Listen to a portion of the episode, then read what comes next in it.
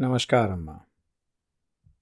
ગયા અધ્યાયમાં આપણે સાંભળ્યું કે ભક્તિ અને જ્ઞાન વચ્ચેનું અંતર શું છે?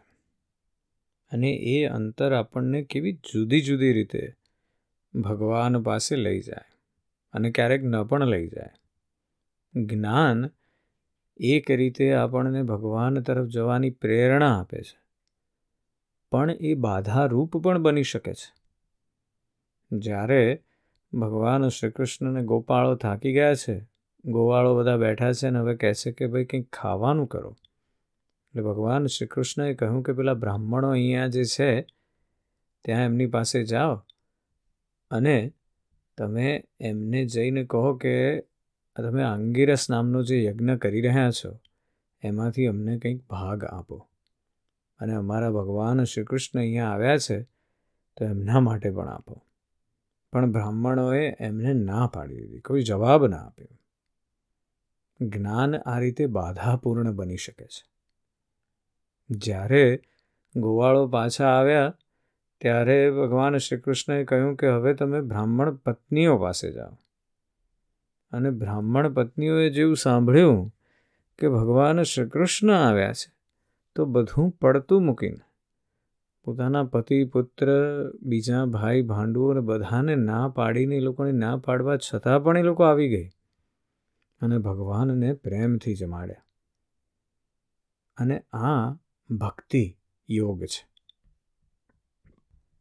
આ ઘટના બન્યા બાદ બ્રાહ્મણોને જેમની પાસે જ્ઞાન હતું એમને શ્રીકૃષ્ણનો તિરસ્કાર કર્યાના અપરાધની સ્મૃતિ થતાં પશ્ચાતાપ થયો અને એમણે પણ ઉત્કટ ઈચ્છા કરી, પણ જ્ઞાન એમનું ફરીવાર બાધારૂપ બન્યું છે, કારણ કે કંસનો ડર છે અને એટલે તે ભગવાન શ્રીકૃષ્ણના દર્શન કરવા માટે પણ ગયા નહીં. આ રીતે જ્ઞાન પોતે બાધારૂપ પણ બની શકે છે. આજના અધ્યાયમાં આપણે ઇન્દ્રના યજ્ઞ નિવારણની વાત કરવી છે.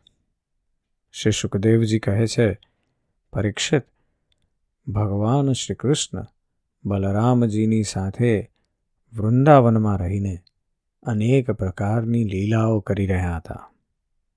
તેમણે એક દિવસ જોયું કે ત્યાંના બધા ગોપો ઇન્દ્ર યજ્ઞ કરવાની તૈયારી કરી રહ્યા છે. ભગવાન શ્રી કૃષ્ણ સર્વના અંતર્યામી અને સર્વજ્ઞ છે. તેમનાથી કોઈ વાત ગુપ્ત ન હતી. તે બધું જાણતા હતા. છતાં પણ વિનયપૂર્વક તેમણે નંદ બાવા વગેરે વયોવૃદ્ધ ગોપોને પૂછ્યું, પિતાજી, તમારા લોકોની સામે એવું કયું મોટું કાર્ય, કયો મોટો ઉત્સવ આવી રહ્યો છે? તેનું ફળ શું છે? કયા ઉદ્દેશથી કયા લોકો કયા સાધનો દ્વારા આ યજ્ઞ કરી રહ્યા છે? પિતાજી, તમે મને એ જરૂર કહો. તમે મારા પિતા છો અને હું તમારો પુત્ર છું. અને આ વાત જાણવાની મને બહુ ઉત્કંઠા છે.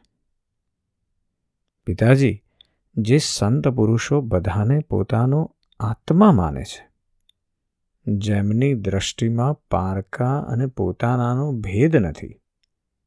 તેમની દ્રષ્ટિમાં કોઈ મિત્ર, શત્રુ કે ઉદાસીન નથી. તેમનું કોઈ કાર્ય ગુપ્ત હોતું નથી. પરંતુ જો કોઈ એવી સ્થિતિ ન હોય, તો રહસ્યની વાત શત્રુની જેમ ઉદાસીનને પણ ન કહેવી જોઈએ. પરંતુ પિતાજી હું તો તમારો પુત્ર છું. તેથી મને કહેવામાં કોઈ વાંધો નથી. આ સંસારી લોકો જાણીએ, અજાણીએ અનેક પ્રકારના કર્મો કરે છે. તેમાં સમજી વિચારીને કરવાવાળા મનુષ્યોના કર્મો જે રીતે સફળ થાય છે, તેવા સમજ્યા વિના કરનારાના થતા નથી. તેથી અત્યારે તમે લોકો જે ક્રિયા કરવાની તૈયારી કરી રહ્યા છો તે માત્ર પરંપરા મુજબ કરી રહ્યા છો. અર્થાર્થ આ કર્મ લૌકિક છે કે શાસ્ત્રની દ્રષ્ટિએ વિચારપૂર્વક કરી રહ્યા છો, એ હું જાણવા ઈચ્છું છું. કૃપા કરી સ્પષ્ટ રૂપે મને જણાવો. નંદ બાવાએ કહ્યું, બેટા, વરસાદ વરસાવનાર ભગવાન ઇન્દ્ર મેઘોના અધિપતિ છે. આ મેઘ ઇન્દ્ર સ્વરૂપ જ છે. તે સમસ્ત પ્રાણીઓને તૃપ્ત કરનારું અને જીવન દાન આપનારું જલ વરસાવે છે. મારા પ્રિય પુત્ર, અમે બધા વ્રજવાસીઓ મળીને તે જ મેઘોના અધિપતિ ભગવાન ઇન્દ્રની યજ્ઞો દ્વારા પૂજા કરીએ છીએ. જે સામગ્રીઓ દ્વારા યજ્ઞ થાય છે, તે પણ તેમના વરસાવેલા જીવન જળથી જ ઉત્પન્ન થાય છે. તેમનો યજ્ઞ કર્યા પછી જે શેષ રહે છે, તે જ અન્નથી અમે બધા લોકો ધર્મ, અર્થ અને કામ ત્રણેયની સિદ્ધિ માટે જીવન નિર્વાહ કરીએ છીએ. મનુષ્યને ખેતી વગેરે પ્રયત્નોમાં ફળ આપનાર ઇન્દ્ર જ છે. આ ધાર્મિક કાર્ય અમારી કુલ પરંપરાથી થતું આવ્યું છે. જે મનુષ્ય, કામ, લોભ, ભય અને દ્વેષને વશ થઈને આવો પરંપરાગત ધર્મ ત્યજી દે છે, તેનું ક્યારેય શુભ થતું નથી. શ્રી સુખદેવજી કહે છે, પરીક્ષિત, બ્રહ્મા, શંકર વગેરેની ઉપર પણ શાસન કરવાવાળા કેશવ ભગવાને નંદ બાવા અને બીજા વ્રજવાસીઓની વાત સાંભળીને ઇન્દ્રને ગુસ્સે કરવા માટે પોતાના પિતા નંદબાવાને કહ્યું, શ્રી ભગવાને કહ્યું, પિતાજી, પ્રાણી પોતાના કર્મ પ્રમાણે ઉત્પન્ન થાય છે અને કર્મથી જ મરે છે. તેને તેના કર્મ અનુસાર જ સુખ, દુઃખ, ભય અને કલ્યાણ પ્રાપ્ત થાય છે. જો કોઈ ઈશ્વર છે, તો કર્મફળ આપનારો તે ઈશ્વર પણ કર્મ કરનારને જ ફળ આપવા માટે સમર્થ છે. કર્મ ન કરનાર ઉપર તેનું સામર્થ્ય ચાલી શકતું નથી. જ્યારે બધા પ્રાણીઓ પોતપોતાના કર્મોના ફળ જ ભોગવી રહ્યા છે, ત્યારે આપણે ઇન્દ્રનીશી જરૂર છે? પિતાજી, તે ઇન્દ્ર મનુષ્યના પૂર્વ સંસ્કાર મુજબના કર્મોને બદલી શકતા નથી. તો તેમનાથી આપણને શું પ્રયોજન? મનુષ્ય પોતાના સ્વભાવ અને પૂર્વ સંસ્કારોને આધીન છે. તે તેનું જ અનુસરણ કરે છે.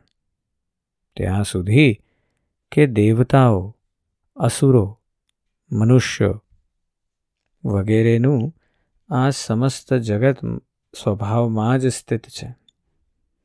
જીવ પોતાના કર્મો અનુસાર ઉત્તમ અને અધમ શરીરને ગ્રહણ કરે છે અને છોડે છે. પોતાના કર્મો અનુસાર જ આ શત્રુ છે, આ મિત્ર છે, આ ઉદાસીન છે, એવો વ્યવહાર કરે છે. કેટલું કહું? કર્મ જ ગુરુ છે અને કર્મ જ ઈશ્વર છે. તેથી પિતાજી મનુષ્ય પૂર્વ સંસ્કારો પ્રમાણે પોતાના વર્ણ તથા આશ્રમને અનુકૂળ ધર્મોનું પાલન કરતા રહીને કર્મોનો જ આદર કરવો જોઈએ, જેના દ્વારા મનુષ્યની જીવિકા સુગમતાથી ચાલે. તે જ તેનો ઇષ્ટદેવ છે. જેમ પોતાના પરણેલા પતિને છોડીને જાર પતિનું સેવન કરનારી વ્યાભિચારિણી સ્ત્રીને ક્યારેય શાંતિ પ્રાપ્ત થતી નથી. તે જ પ્રમાણે જે મનુષ્યો પોતાનો જીવન નિર્વાહ કરનારા દેવતાને છોડીને બીજાની ઉપાસના કરે છે, તેનાથી તેમને ક્યારેય સુખ મળતું નથી. બ્રાહ્મણો વેદોના અધ્યયન અધ્યાપનથી, ક્ષત્રિયો પૃથ્વીપાલનથી, વૈશ્યો ખેતીવાડી વેપાર કે ગોરક્ષા અને ધીરધારથી અને શુદ્રો, બ્રાહ્મણો, ક્ષત્રિયો અને વૈશ્યોની સેવાથી પોતાનો જીવન નિર્વાહ કરે. આપણે આ ચાર વૃત્તિઓમાંથી એક જ ગોપાલન કરતા આવ્યા છીએ. પિતાજી, આ સંસારની સ્થિતિ, ઉત્પત્તિ અને અંતનું કારણ ક્રમશઃ સત્વગુણ, રજોગુણ અને તમોગુણ છે.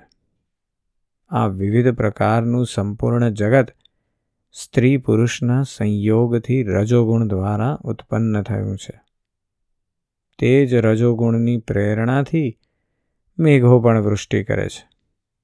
તેનાથી અન્ન અને અન્નથી બધા જીવોનો નિર્વાહ થાય છે. તેમાં ભલા ઇન્દ્રને શું લેવા દેવા? તે શું કરી શકે છે? પિતાજી, ન તો આપણી પાસે કોઈ દેશનું રાજ્ય છે અને ન તો કોઈ મોટા શહેરો આપણે આધીન છે. આપણી પાસે તો ગામ અને ઘર પણ નથી. આપણે તો સદાકાળથી વનવાસી છીએ. જંગલો અને પર્વતો જ આપણા નિવાસ સ્થાન છે. તેથી આપણે ગાયો, બ્રાહ્મણો અને ગિરિરાજની પૂજા કરવાની તૈયારી કરીએ. ઇન્દ્રયજ્ઞ માટે જે સામગ્રી એકઠી કરવામાં આવી છે, તે સામગ્રીથી જ આ યજ્ઞનું અનુષ્ઠાન થઈ જાય. અનેક પ્રકારના પકવાન, ખીર, હલવો, માલપુઆ, પૂરી વગેરેથી માંડીને મગની દાળ સુધી બધી સામગ્રી બનાવવામાં આવે. વ્રજનું બધું જ દૂધ ભેગું કરવામાં આવે. વેદપાઠી બ્રાહ્મણો દ્વારા સારી રીતે હવન કરાવવામાં આવે અને તેમને અનેક પ્રકારના અન્ન, ગાયો અને દક્ષિણા આપવામાં આવે. આથી વિશેષ ચાંડાળો, પતિતો અને કૂતરાઓ સુધી બધા જીવોને યથાયોગ્ય વસ્તુઓ આપીને, ગાયોને ઘાસચારો આપીને, પછી ગિરિરાજને ભોગ અર્પણ કરવામાં આવે.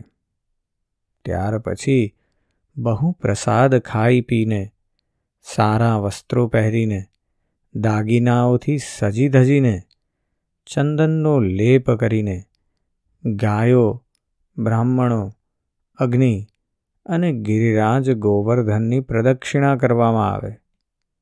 પિતાજી, મારી તો આ જ ઈચ્છા છે. જો તમને બધાને યોગ્ય લાગે, તો આ પ્રમાણે કરો. આવો યજ્ઞ, ગાયો, બ્રાહ્મણો અને ગિરિરાજ ઉપરાંત મને પણ પ્રિય થશે.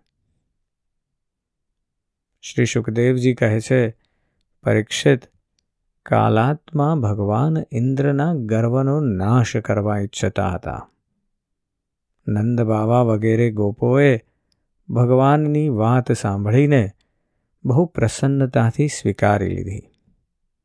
ભગવાન શ્રીકૃષ્ણએ જે પ્રકારનું યજ્ઞ કરવાનું કહ્યું હતું, તેવો જ યજ્ઞ શરૂ થયો.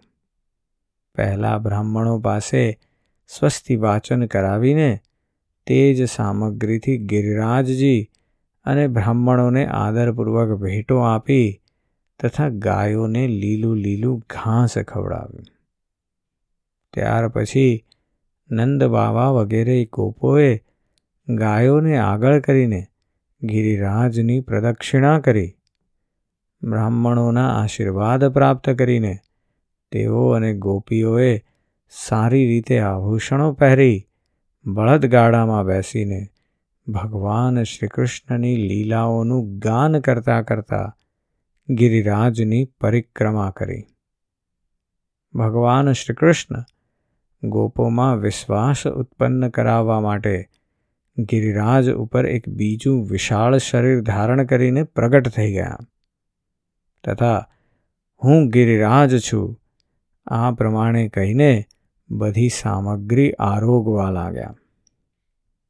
ભગવાન શ્રી કૃષ્ણએ તે સ્વરૂપને બીજા વ્રજવાસીઓની સાથે પોતે પણ પ્રણામ કર્યા અને કહેવા લાગ્યા, જુઓ, કેવું આશ્ચર્ય છે. આપણા ગિરિરાજજીએ સાક્ષાત પ્રગટ થઈને આપણા ઉપર કૃપા કરી છે. તેઓ એવું ઈચ્છે છે, તેવું રૂપ ધારણ કરી શકે છે. જે વ્રજવાસી લોકો આમનો નિરાદર કરે છે, તેમને આ નષ્ટ કરી નાખે છે. આવો પોતાના અને ગાયોના અભ્યુદય માટે આ ગિરિરાજજીને આપણે પ્રણામ કરીએ. આ પ્રમાણે ભગવાન શ્રી કૃષ્ણની પ્રેરણાથી નંદ બાવા વગેરે વયોવૃદ્ધ ગોપોએ ગિરિરાજજી, ગાયો અને બ્રાહ્મણોનું વિધિપૂર્વક પૂજન કર્યું. અને ત્યાર પછી શ્રી કૃષ્ણની સાથે બધા વ્રજમાં પાછા આવ્યા. આપણે આગળ પણ સાંભળ્યું છે કે ઇન્દ્રને દેવોના રાજ એટલે કે દેવરાજ હોવાનું પણ ખૂબ બધું અભિમાન છે. ઘણી બધી વાર તેમના એ અભિમાનનો ભંગ થયો છે. રાજા બલિએ કર્યો છે. બીજા બધા અસુરોએ કર્યો છે. પણ આ વખતે તો ભગવાને પોતે જ નક્કી કર્યું છે કે ઇન્દ્રનો આ અભિમાનનું ચૂરે ચૂરા કરી નાખો. ભગવાને કર્મનો સિદ્ધાંત સમજાવતા સમજાવતા આપણને જણાવ્યું છે કે આપણે જે કર્મ કરીએ છીએ ને તેમાં ઉત્તમતા લાવવાની જરૂર છે. એમાં યોગ ને સાક્ષાત્કાર કરવાનું છે. આપણે જે કર્મ કરીએ તેને પરફેક્શન તરફ લઈ જવાનું છે. અને એમ કરીએ તો આપણે આપો આપ ભગવાનની સમીપ પહોંચી જઈશું. આપણે બીજું કશું અને બીજા કોઈ દેવતાઓનું ધ્યાન પણ નહીં આપવું પડે. માત્ર કર્મ અને કર્મ પણ સર્વશ્રેષ્ઠ રીતે કર્મ થતું હોય તો ભગવાનની સમીપ આપોઆપ આપણે પહોંચી જઈશું. આ ઘટના પર અને આ વાત પર ખૂબ મનન અને ચિંતન કરજો. આજે બસ આટલું જ. જય શ્રી કૃષ્ણ.